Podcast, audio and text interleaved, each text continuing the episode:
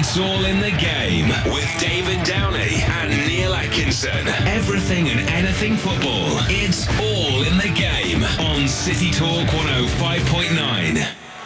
Merseyside derby this, Merseyside derby that. When's someone going to talk about Fulham versus Swansea? That's what I want to know. Ladies and gentlemen, it's Neil Atkinson and Dave Downey. Top of the tower here at 6 o'clock for you on City Talk 105.9. Obviously going to look at the Merseyside derby. Obviously going to talk about this, that and the other. And obviously going to tell you what that does to the league table. Uh, mildly disappointed with Spurs this weekend, Dave. They've allowed Newcastle to break the top eight. Don't think that should, that should be stood for in their 6-0 defeat. But before we get on to all that in part three, we'll talk about Liverpool in part two. But we'll talk about Everton in part one, Dave. We will talk about the Blues and how basically Everton got the most creditable po- point it is possible to get in a Merseyside derby. Yeah, it was unbelievable, wasn't it? I, I'm normally breathless from trying to get up here on time, but I'm still trying to catch my breath after the, the end of that game. It was uh, it was frantic stuff, and you know, I've tried my best to feel sort of hard done by that we only got a point out of the game but there's so many different things that happened in it that you, you, you, you I think you've got to hold your hands up and say a, a, point was a fair result in the end. I think a point is a fair result. I thought it was it had huge amounts of back and forth. I did think we were going to get the winner if I'm absolutely honest. Yeah I did, oh, I did. I did. As soon as soon as Sturridge scored well as soon as Lukaku scored the third I thought we've scored too early this this doesn't go smoothly from we've scored on. too early is exactly the sort of nonsense that football supporters say yeah. all the time. I said that after we scored the opener we've yeah. scored too early. And you know what the really silly thing about it was it, it, we failed to do something that I thought this side had learned to do quite quickly under Martinez, and that is see a game off. All right, yeah, it's a Merseyside derby, allowances can be made, but I just think it was it looked far too easy for us to drop back to the edge of our is own. That, is that in part because Barry was back at left back? Yeah, I think it was. Yeah, I think he, he, he certainly would have pushed the line, certainly a lot higher up the pitch, but I, I, I still think there was some elements he missed. I mean, the defending in general was laughable. There was no defending. Um, I think Alan Hansen put it on match of the day. But to drop that deep, I think it's really naive and really amateur, amateurish to drop that deep when you've gone 3 2 up in a game. When all season long, when you've gone 1 0 up in a game or you're leading by one with a few minutes to go, you've generally seen it out quite confidently. So it was disappointing to see that happen just because it was a Merseyside derby. I still yeah, I think, think, I don't think it was just because it was a Merseyside derby. I don't think you actually given Liverpool enough credit there. I think what's one of the things that's most interesting about the game is the way in which the game panned out. Those Everton were the better side first half on the whole. Mm. Uh, I thought they were, they were more impressive than Liverpool, but but it was very much people taking turns to be on top. So for the for the after it goes one one for the following 15 20 minutes, Everton are very much on top, and then Liverpool come into the half more and more, and as the half ends, Liverpool at the better mm. side. Second half though, with it being two one, Everton came out and you know between effectively until they did equalise, Everton were on the front foot. They were the better side. Liverpool couldn't get a grip anywhere near as much as they might have liked. But then as soon as Everton went three two up, Liverpool wrested the initiative back mm. as if to say we've got we, we and they were trying to do that when it was a two two as well. And I think that that just sort of told. I think Everton put so much into the game up by that point. You know, I think it told, and Liverpool still had a little bit more in the tank because they've been a little bit more of a shell, and then suddenly they were able to grab it back. I don't think it was Everton giving up the initiative mm. as much as Liverpool seizing it. Yeah, I, I, I suppose that is fair because you know Liverpool had a lot more left in the tank. I think Everton give it absolutely everything when they went both 2 1 down, coming out after half time. I, I was scared that it was going to stay the way it was. I thought Liverpool, to the credit, I thought Liverpool would go into the shell even more. Uh, coming out in the second half when you were 2 1 up, I thought 10 men behind the ball would have been the sensible option. Um, Joe Joe Allen's miss is sort of an event in its own right in the game because if that goes in, it, it very much is game over. So you know, from that point of view, going back to what I said, you, you can't be displeased with a point when you see a player, a professional footballer, miss a chance like that. So, um, as far as the way Everton played throughout the game, I was really really impressed. It was a, it was a completely different Merseyside derby. It was one I hope that set a precedent for the years to come. Um, remains to be seen what we do when we go to Anfield, but I really I still can't believe he started Barkley. I'm so thankful he did. But it, I think it took immense courage, more more than he's probably given credit for for starting him. Well, the player very much didn't let him down. The player no. was excellent. I thought. Oh, yeah. I thought it was it was quite the performance from Barkley. First, again, I thought Barkley he came deeper, but I think anyway he his legs were going. He was tiring a little bit. He is, you know, he's a younger lad, and he's very much. I'm sure there's a lot of emotional energy in there as well. But you know, the first half there, up until about the hour mark, he, he did look like I think the comparison uh, Rob Gutmann used on the Anfield Wrap, which I liked, was he looked like a young Paul Gascoigne. Mm. It's not everyone keeps going Gerrard, Gerrard. It's actually not like not not that much like Gerrard. Gerrard wasn't that sort of player at the age of 19. He became a player who's that sort of player mm. later in his career. Whereas you know Barkley's very much you know he's, he's strong, but he's also got a lovely bit of silk about him. He, I I was very impressed with him across the board. I thought his, his demeanour was excellent. I thought he played the game sensibly. I thought he had his head switched on and he knew what he was capable of. He seems to have a real awareness as to where he is on the pitch. Yeah, he is. It, it, the, the youthful exuberance that he, he exerts, you know, that's transforming into slightly more maturity now. And I think as, as the season's gone on, I mean, he's, I think he's played featured in every game, mm. albeit that he hasn't started all of them. But even when he's coming on, we're seeing more maturity from him. He was very, you know, full of hot air when he first burst onto the scene. Uh, he was left out a lot by Moyes, which, which was detrimental to his progression, as we're seeing now, because he's only coming to the fore. But um, in, in terms of how he, how Martinez deploys him, it really interests me because he, he very much can press high as well as drop deeper into a deeper role. And I think as he grows and matures even more, you'll, you'll see more composed performances from him rather than the little bits where that he does get it wrong, the little bits where he's blasting a shot at me. And I heard Sangi and, and Lowy talking about it. It's just that composure, that tiny little bit of nous when he's in and around the 18 yard box that he lacks. And you know the, the, game I actually watched England uh, him against Germany when he come on, and um, the, the times when he gets in some fantastic positions on the edge of the 18 yard box, on the edge of the D, where you think, put your foot through it, and he'll try something elaborate and lose the ball. Obviously, that's going to change with age, but that is the one little key area that I think that, that, that he needs to improve on. I think that's all. I think, I, I, think you know, he, he's all but very much there. Another player who's all, all but very much there is Lukaku. You know, another, that was an excellent performance from him. Very much looked to play on Daniel Agger, I thought, looked to play mm. that side, shift that side, and put Agger under pressure. Well and truly, that was the game plan all along, I think, and it didn't work as well first half. I thought Agger coped quite well with him initially. First half, I thought Agger had a decent game yeah. against him. Second half, though, it was um, he, he, Liverpool struggled to cope with Lukaku because he was very much winning that battle. The the, the difficult thing with, with a player like him, and I, th- I think it's sort of it's ingrained in the style of English football now is when you play one up front like you do with him it's so easy for him to become isolated I think it's so easy to forget about particularly in a game like this where the midfield battle was pretty much everything, mm. or you presume it's pretty much everything, then it's hard to get men up and support him. That's where I've been disappointed in Mirallas this season as a whole. Um, I actually think Mirallas had one of his better games, even though he should have, shouldn't have been on the pitch, but that's a different issue. Um, I think that is going to be the responsibility of Barkley because the one game where they really turned it on against Newcastle, they were absolutely fantastic for 45 minutes. Um, Lukaku in, in general, other than the two goals, I don't I don't think he, he, he was firing on all on, on, all cylinders. He missed a couple of really good chances, and I've heard everyone talking about how good Mignolet was for Liverpool. I still think that the majority, the, the, the, some of should be going in the back of the net. Yeah, uh, uh, Deulofeu's one is a bad miss. Literally, yeah. I mean the goalkeeper does brilliantly, mm. but it's a bad miss. I mean he's got all the room in the world to just dink it over him or yeah. around him or anything there because he's he's effectively 18 yards out by that point. Yeah, I, I, he could have took it on even a couple of more yards as well. Yeah, uh, I thought that was a real real soft touch from him, but having a goalkeeper like that, you know, it it instills confidence into the side as well. You know, when you make saves like that you know, the rest of the team are lifted when things like that happen. It was a very, very strange game, Neil, wasn't it? Because, you know, you look at Liverpool go 2 1 up, and I'm all, all I'm hearing commentary is uh, they haven't had a shot on target apart from the two goals. And I'm thinking, this is very not a Merseyside derby. You know, momentum normally pays. You don't necessarily see sides taking the lead, uh, you know, from uh, the run, run against the play. So it, it was it was just a, such a weird game. And every time I watch it, I still think, oh, we should have hung on there. But then I think, hang on, we could have been out of sight. It was just, it was just crazy. Yeah, thought it was it, it, was an excellent game. The player I was most the Everton player I thought I was most disappointed by, considering the space that he actually had to work in. I thought that Pienaar doesn't look doesn't look the player he looked two years ago to me. Doesn't mm. look to be able to quite. And it's another thing because you'd have thought the way which Martin wants to play would suit would suit Steven Pienaar down to the ground, but he didn't look as though he could. I mean, it, it's one game, I, yeah. I know, but he didn't look as though he could get into the game, and I don't think he's impressed generally speaking so far. It's it's it's it's odd. I think mm. he looks to me like a Martinez player. It's a very fair assessment, I think, because I mean he, he's the he's the other side of thirty now as well, um, which which doesn't help, but. I mean, he was injured for a while. I, I struggle to see it's sort of a square peg in a round hole for me because he's still playing in that role in front of Baines. Their partnership hasn't flourished as it has in previous No, I thought years. Coleman was impressive. I thought Coleman and Mirallas were impressive, and I thought that Baines obviously gets the injury quite early on in the game, so it's it's absolutely a little Yeah. unfair. But Baines gets his injury, and uh, Pienaar just can't quite, can't quite get himself in. Yeah, that, that that's right, and it, it's sort of epitomised this season. And I put a shout on Twitter after it. You know, who, who's the player you'd like Deulofeu to come in and start for? Because I certainly think he'll be pushing for a start against Stoke this weekend.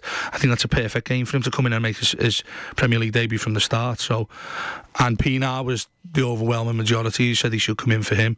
Um, it, He's been great for us, Steven Pienaar, but it has been a while since we've seen a good 90 from him.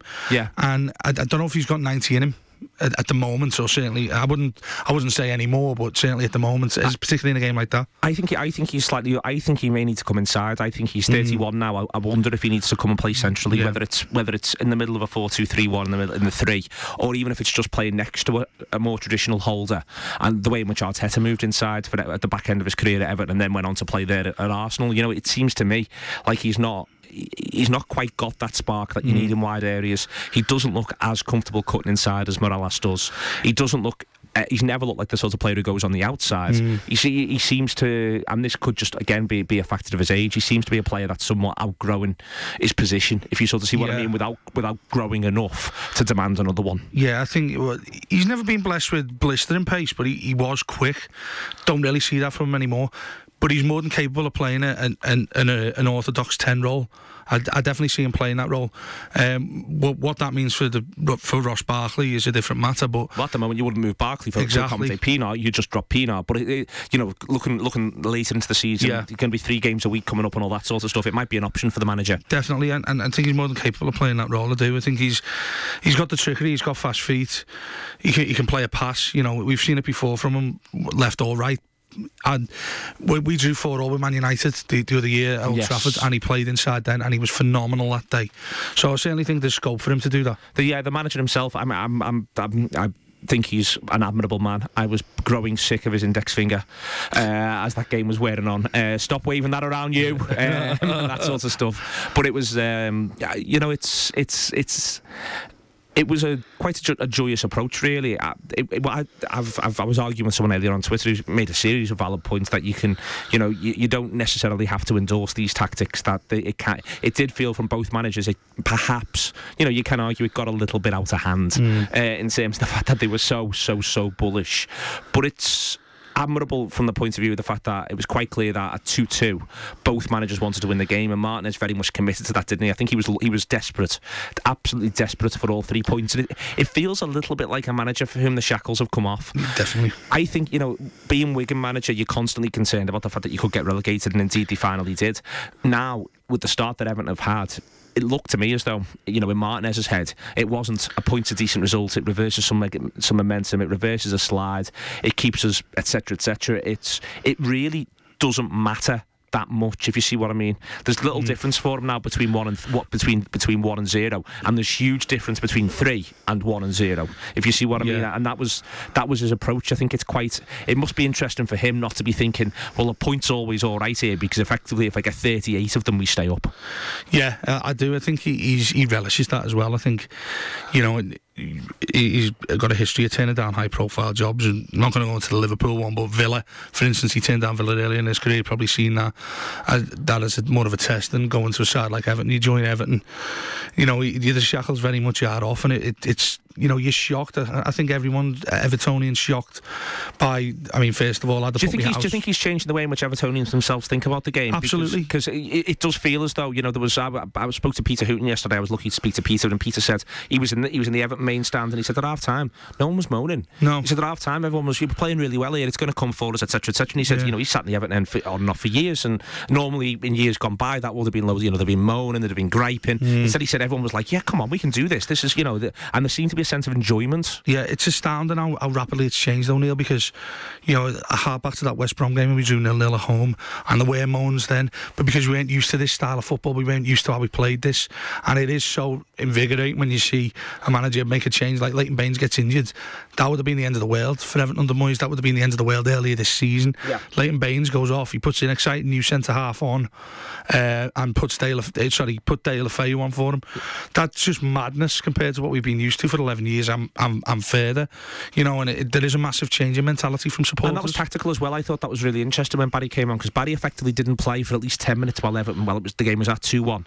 Barry didn't play uh, left back. He played almost like a left hand side defensive midfielder. Yeah. Like he was pushing Everton up, not with the way in which Baines does, with the, the presence and the whip and the verve, but instead it was just simply through constantly being this available option. I think that's why Liverpool felt for two mm. reasons to take Joe Allen off, but got got Moses on just simply to say to, to Barry, you can't stand there with impunity. We're not yeah. going to stand for you standing there. We're going to demand that you drop 10 yards. Because Barry went there and was trying to effectively do a lot of what he was doing anyway at holding midfield. And again, in years gone by, and I think we all know managers, very successful managers, I hasten to add, but who were quite rigid. They wouldn't have allowed yeah. this idea that that lad now goes and sp- goes and stands effectively, you know, uh, 20, uh, 15 yards further forward on the angle. He goes and plays left back. Yeah, well, I mean, if, if Barry moving to that left hand side or dropping to left back was 1 0 to Everton, the equaliser was very much putting Moses there to pin him back. And that ultimately led to the equaliser, didn't it, from that side? Uh, I, I was worried initially when Moses came on. I thought this lad's just going to skin him for pace here. He did get in a couple of times on that right hand side. Uh, Liverpool's right, obviously. Um, but Gareth Barry, I mean, he's no, no stranger to left back. I mean, when Baines got injured, the, the initial thought was, why why are we putting Barry there? And you think, well, hang on, the lad's played half of his career at left back in yeah. his initial days with Villa. That wasn't a problem. It was it was just a pace. It was indeed just the pace. Ladies and gentlemen, we're going to go with the pace tonight. This is City Talk 105.9. It is all in the game. Don't go anywhere after this. We're going to talk about it slightly more from a Liverpoolian perspective. It's all in the game on City Talk 105.9. It is all in the game. City Talk 105.9. Uh, we're mooching along here. We've talked predominantly about Everton in part one, uh, about how impressive they were in key areas of the pitch. I thought Liverpool were odd, Dave. We've yeah. said that the whole game was odd. I thought Liverpool's performance was mostly odd. Um, it, the selection was clearly the sort of shape the manager wants to play in these sorts of games. I think it's fair to say he's somewhat uh, confused. I think with with with, with Sturridge Suarez in terms of you know it's in in big games you tend to play one up front. I think it's difficult to to make four work in the middle and not five. Um, so we got to play what he wanted to play, but it's Liverpool. I thought were they were a bit a bit shell, shocked by the early goal. I think there's also a point to be made about Coutinho and how he seems to struggle a little bit in tight games, mm. despite the fact that he, he, he put the ball in the back of the net with the early goal. You know, it's it still doesn't seem quite right as a balance there. I think. I think that there's there's still a little bit of work to be done. But the whole point of the entirety of Liverpool's performance is that there's real verve about this Brendan Rodgers Liverpool side, and it's ostensibly reflected in the sheer footballing charisma of Luis Suarez.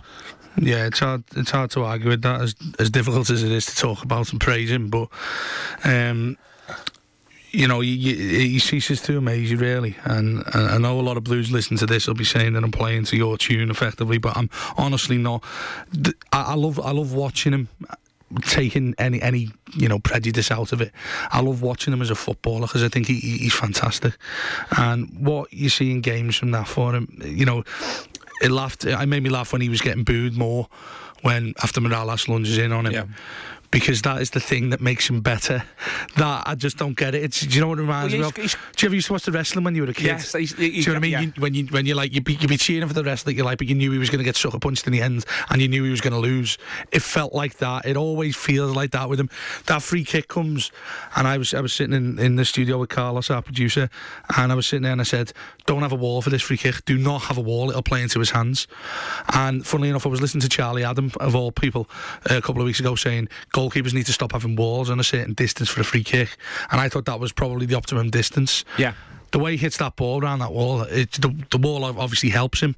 It's a, it's an aid for him yeah, in that instance and you just know he can do it and you know he's going to pull it off. And it's just I wish you could get inside my head for the moment when he does it because it's that feeling of oh my god I'm going to explode. I can't stand this lad but you've just got to say that's just quality. I think that's uh, that. When we got the free kick, I was very, very. I just went. He scored there.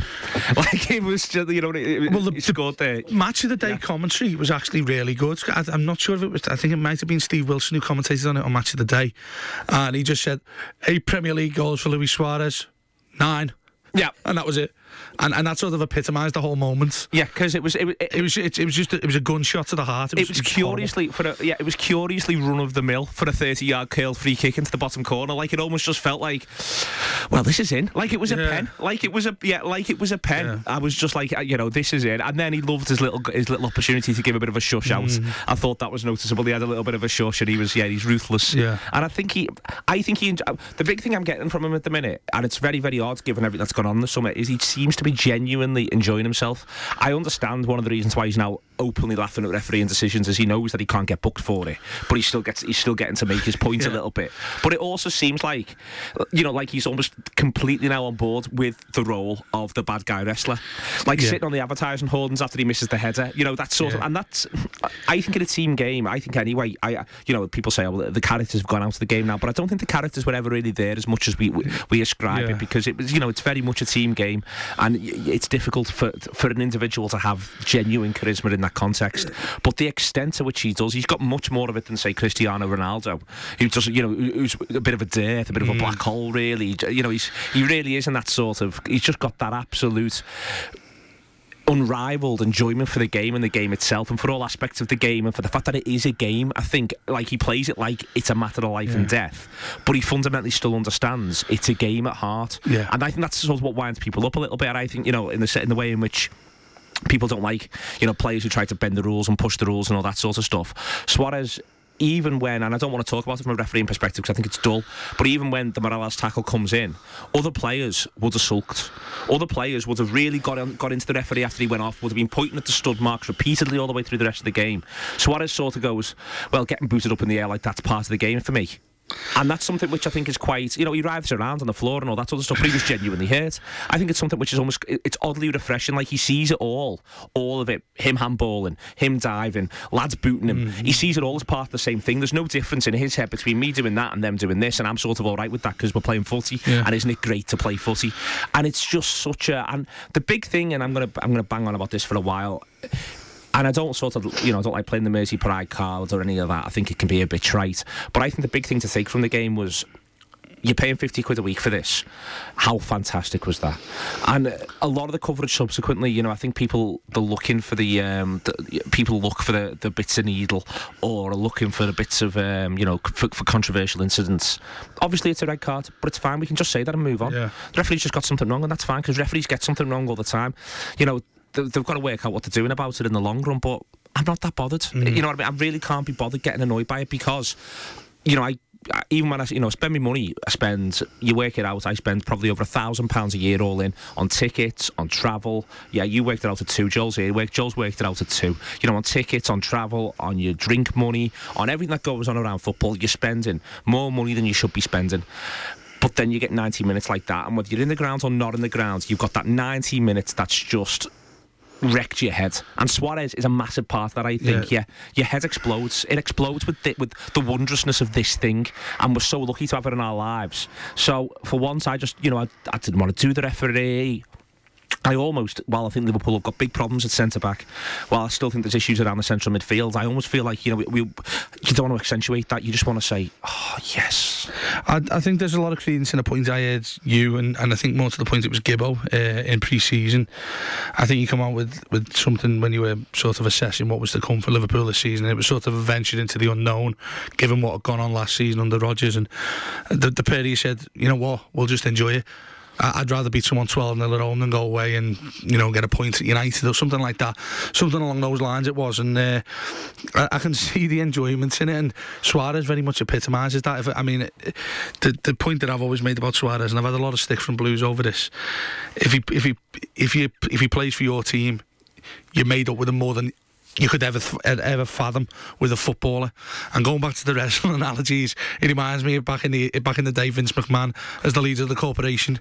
you know, he really does. He really because you, you absolutely Neil. I can't stand him. I'll be perfectly honest with But you. you I can't take your eyes really cannot stand him.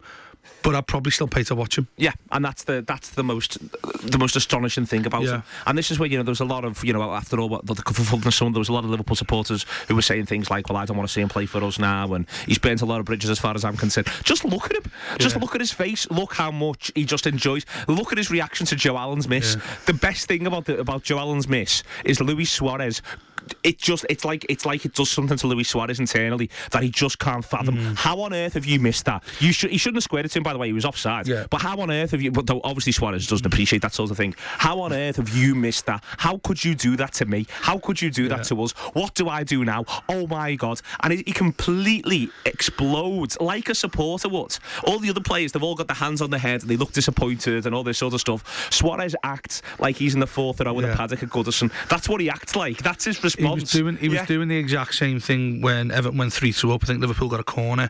It was wasted. Went out for a goal kick, I think, and he did exactly the same thing because he ran out himself to retrieve the ball Yeah. from the park end, and you could see in his face he was like that was what a Liverpool fan would look like Yeah. sitting in the stand. He had that look about him. It's very. I, I don't. You can't buy that sort of stuff really. That that it's it's just character, isn't it? It's just pure character. But on the other side of this, and I, I want to talk about these two players. I want to talk about these two players, particularly uh, in, in the context of the football match, is Flanagan. Because Flanagan is a Liverpool lad. He knows exactly what it is, etc., etc., all the cliched stuff. And yet, I thought of all the Liverpool players, it was Flanagan who kept his head best. I thought of all the Liverpool players, it was Flanagan who managed to think his way through the football match. Everyone else got caught up in stuff, and yet Flanagan does the absolute opposite of what we've just said about Suarez. There, Flanagan played like like an established pro on the pitch, not like a fan, like an established pro. Yeah, he whacked a couple of big tackles in, but he's very much a footballer who needs to think his way through a football match. He was sweeping up behind his defenders. He's got this issue, Flanagan, and I think it's going to be the issue that stops him from being a, a top level player, uh, which is a shame.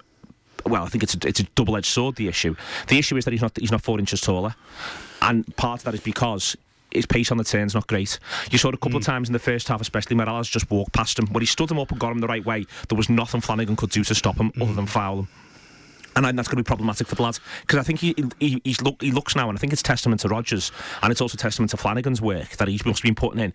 But he looks like he's got everything else. He reads the game really well. He's got a nice touch. He's happy to find uh, pop the ball around. He knows his own weaknesses in that you look to the second half, and he was trying to get at Mirallas as early as possible. Don't let him start going at me. Don't let him start running at me. But I think that ultimately the concern is, is that basically he's ultimately a centre half. Who's four or five inches too short, and that that'd be my worry for him. Yeah, I, I, yeah, that, that, that's the, the I, look at him as a player. But what I also think that goes against him is we love a good local lad in this city, and I, I almost think that that is put first and foremost above any other talent. Uh, for instance, Tony Hibbert springs to mind. You know, and I know we've had a laugh and a joke about Tony Hibbert. Everton fans have, Liverpool fans have. Been a fantastic servant to Everton, and he's a really good right back on his day, Tony Hibbert the first thing is he's a scouser, he's a local lad, and I think that sort of is something of a detriment to Flanagan because the first thing, and, and Sangi will tell you as well because he's an agent for local lads in the city. The first thing you talk about is, oh, you, create John Flanagan, he's a local lad, he'll wear his heart on his sleeve. All of those attributes that come along with that, like Carragher, almost to an extent. I think he, a player has to outgrow that in this city. Yeah. Pretty much the same way Carragher did. Yeah. Become obviously a, a top class centre half. F- that's the thing you question with Flanagan, like you say, the lack of height, pace on the turn, things like that. That's um, somewhat of an uphill battle, I think, for someone who's local because that is the first thing you look at. You think, good, honest pro. Well- Spearing maybe to the same Well, extent. Spearing, Spearing's issue again was, was was physical, but I think that if there's one player Flanagan should model his game on it, it's not Carragher. I think you need to look at Al- Alvaro Arbeloa. Yeah. I think that that's very much a better comparison point for him in that it, Arbeloa has ended up playing for Spain, he's ended up playing for Real Madrid, and he's not. He's not a, a modern right back. Yeah. He's a, he's he's a solid, steady right back who very much thinks his way through football matches. Mm. And I think that if Flanagan can can can adopt that sort of position, then there'll be a place for him. I think though that my worry already is the idea that he could get himself targeted a little bit because he can be stood up and he can be gone past. Mm-hmm. And once he's gone past, he's completely out of the game. There's no recovery pace there at all. But as long as he keeps thinking his way through these matches, and I thought that was really impressive. Second half, I thought second half, and it, it is it is escaping the local. And this is the thing. This is why I'd rather talk about this. You're right to say that. We shouldn't say, well, he wears his heart on his sleeve because that's the one thing he didn't do. He Yeah, didn't wear his heart on absolutely. his sleeve. He Yeah. very much played played the football match with his brain absolutely top of the pile. That was the most important thing. Yeah. It was a performance of genuine intelligence, intelligence around how to get the best out of his own performance against his own weaknesses, against a lad who's able to beat most fullbacks in this country one on one. And he worked it out, and he worked it out. And the thing we've said before on this show, Dave, and I love it. The thing I love, and we all love, is watching footballers work things out on the mm. pitch. And I think that whilst you know, for, for the age of the lads, Flanagan worked a lot out on the pitch there. And I think as long as he keeps doing that, and maybe if whatever it is you can can do to help a lad a little bit physically, help him be stronger on the turn. If the, you know if Liverpool's coaching staff can be doing that whilst they're still bringing his technical aspects along, then you know it's it's it's really promising for him. It's unbelievable level of maturity as well. I think in a game like that because you Huge. you've got a lot of young players on the pitch. Barkley, we've, who we've already touched on. Uh, you know, you've got someone like John Flanagan. Even when uh, I think I spotted it when Mirallas makes that lunge on Suarez, he looked like the calming influence around Yeah. the players that were gathering around the referee. He looked like almost like, listen, lad, let's, let's just calm down here. Uh, fantastic. I, I, I was really, I, again, as the local lad team, it, it was good. It's great to watch someone like that. And I love a thinking footballer, like you say, it, it is something we all love to see. Uh, someone who, not necessarily the greatest technical ability or physical ability, you know, but that tends to not matter if you if you're clever about it, if you've got a bit of wit about you. And he certainly looked like he did because, I mean, I, I think he's probably in Liverpool's top three players on the day. Indeed, indeed. This is City Talk 105.9. This is all in the game. Coming back, we're going to talk about, well, that league table of ours. It yet again has far, far, far, far, far more questions than answers. It's all in the game with David Downey and Neil Atkinson on City Talk 105.9. Who's going to win the league? Chelsea, Chelsea. yeah. Chelsea are going to win the league. City. Joel, Joel Richards is in here. He's just said to me City. Uh, Jake, do you want to give me some sort of suggestion from the back? Who's going to win the league? Can't hear you. It's great radio. This He Jake. said Chelsea as He well. said Chelsea as well. Okay, we lip we, we lip read it in the end. In the end, there. Um, Who are you going for? I think Liverpool.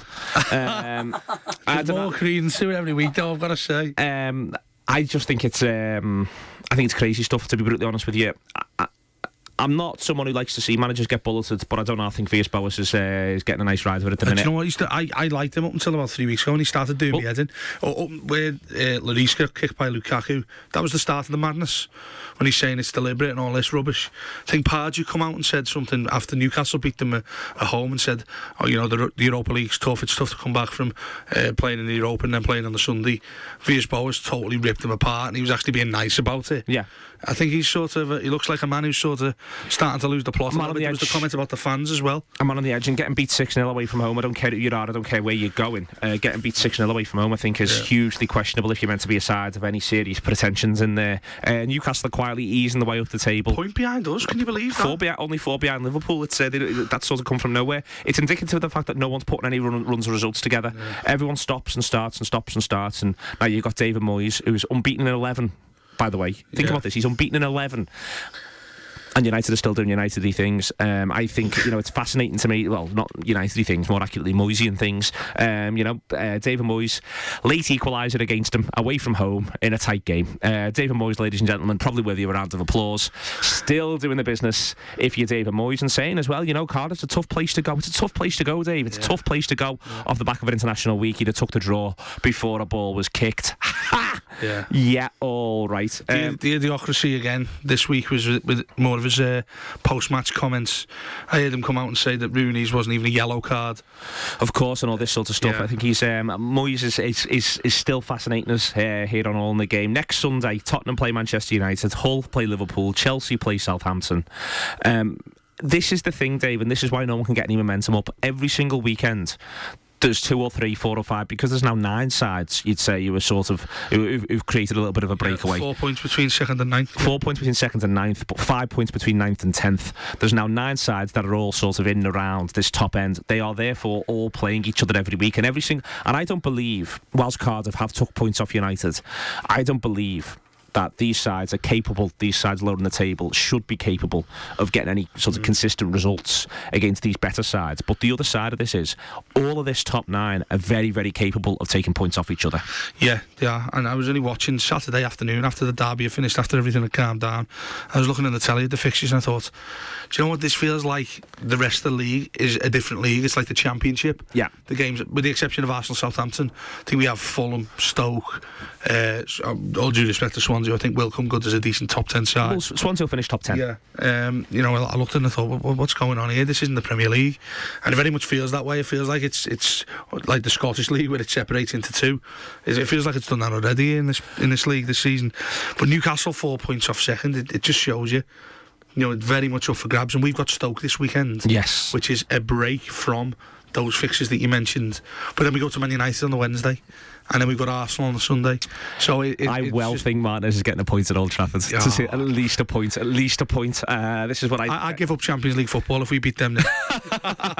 I think well, if you get if, if you do beat them, then it makes it more like you'll get Champions Yeah, League that's right. football. I think it's. I think that the thing about Liverpool and Everton is that both of those sides are capable of getting more than seventy points this season. They each need a bit of luck in different ways, um, but I think that they're both capable of breaking seventy points. The the points totals they've got to this stage suggest that anyway. They just keep going at those rates, and both of them will break seventy points. Uh, I think it's. I think it's fascinating. I think ultimately, I think that it's going to be. You know.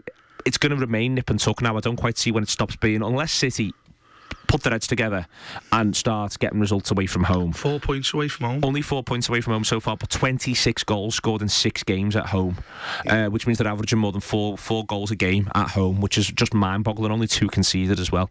I think it's spectacular stuff. I think you know it's the opportunities there for Liverpool now before they go to Tottenham Hotspur to really put the hammer down. I said I was saying all week, uh, and I said it on the Anfield wrap as well that Hull is actually in a sense a bigger game than Everton. That if Liverpool can keep doing what Liverpool have been doing, Liverpool have played six sides in the bottom ten. From West Brom down to Sunderland, Liverpool played six sides and they've won all six. All six of those games. So if Liverpool can now turn that over the next three games into nine from nine, uh, from 11th right the way down to uh, to 20th before they play Cardiff, if they can turn that out to nine from nine before they go to Tottenham Hotspur, then Liverpool will be at worst in second and may even when they go to top White Hart Lane be top of the league or, or very close to it. And I think that's fascinating because all you've got, and this is the thing, you know, I keep saying this: football teams become about something, and if Liverpool this season can remain being about beating and absolutely putting to the sword the bottom ten, then the, the you know that that you know you win 19 out of 20 of those games, it's 57 points. Yeah, I, I made with in re- reference to what you said on Friday. Uh, I was making the same point actually while the derby was being played out. The you know we go and play Stoke for the same three points the following week. That's the, you know this Stoke game on Saturday. Completely at home massive, as well. It's massive, Neil, because Liverpool, like we've we've mu- much documented that you've swept aside the poorer sides in this league.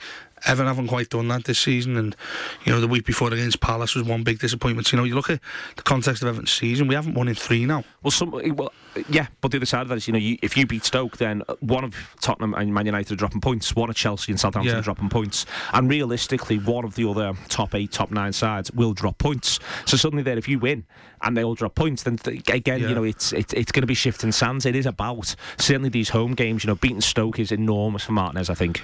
Yeah, it is. It's huge, and you know, looking at it, the, looking at the month ahead as well. You, the big games pile up for both Everton and Liverpool, and it's just going to be fascinating. I think we're sitting in on Boxing Day. We'll have a really good, clear picture of what's going to happen. I, I think Liverpool minimum, even even if you don't take the points total that you're probably expecting, and probably will happen. Liverpool are still going to be inside that top four. The way Everton are playing, you're probably thinking they're going to be in touch with the top four. So it's fascinating going into Christmas. I think it is. I think it's. Uh, I think it's one of the most exciting league seasons in years. I don't actually think that the quality is necessarily there, and that's one of the reasons why I think I understand why people get a little bit almost sniffy at Liverpool's slight lack of uh, controlled. But we'd take that approach. derby over any other game, wouldn't we? And of course we will. I mean, also, and part of that's the approach because if you keep playing like that and you keep having that sort of approach, then most against the majority of teams in this league, you will put them to the sword because they can't handle all that attacking talent. They can't handle all that movement. So what do you do? Do you compromise for one week every now and again, or do you instead just commit to this thing that you're doing and get as good at that as is humanly possible? What a week! What a Merseyside derby! I think it's uh, it is indeed hands across the city, Dave. Um, Everton are going to beat Stoke, aren't they? Yeah, they're comfortably. Yeah. Excellent stuff. Liverpool are going to go to Hull. It's going to be fantastic. Ladies and gentlemen, this has been all in the game. Hope you've enjoyed your derby. We've got to kick on from here, though. All of us have got to kick on from here. It's all in the game on City Talk 105.9.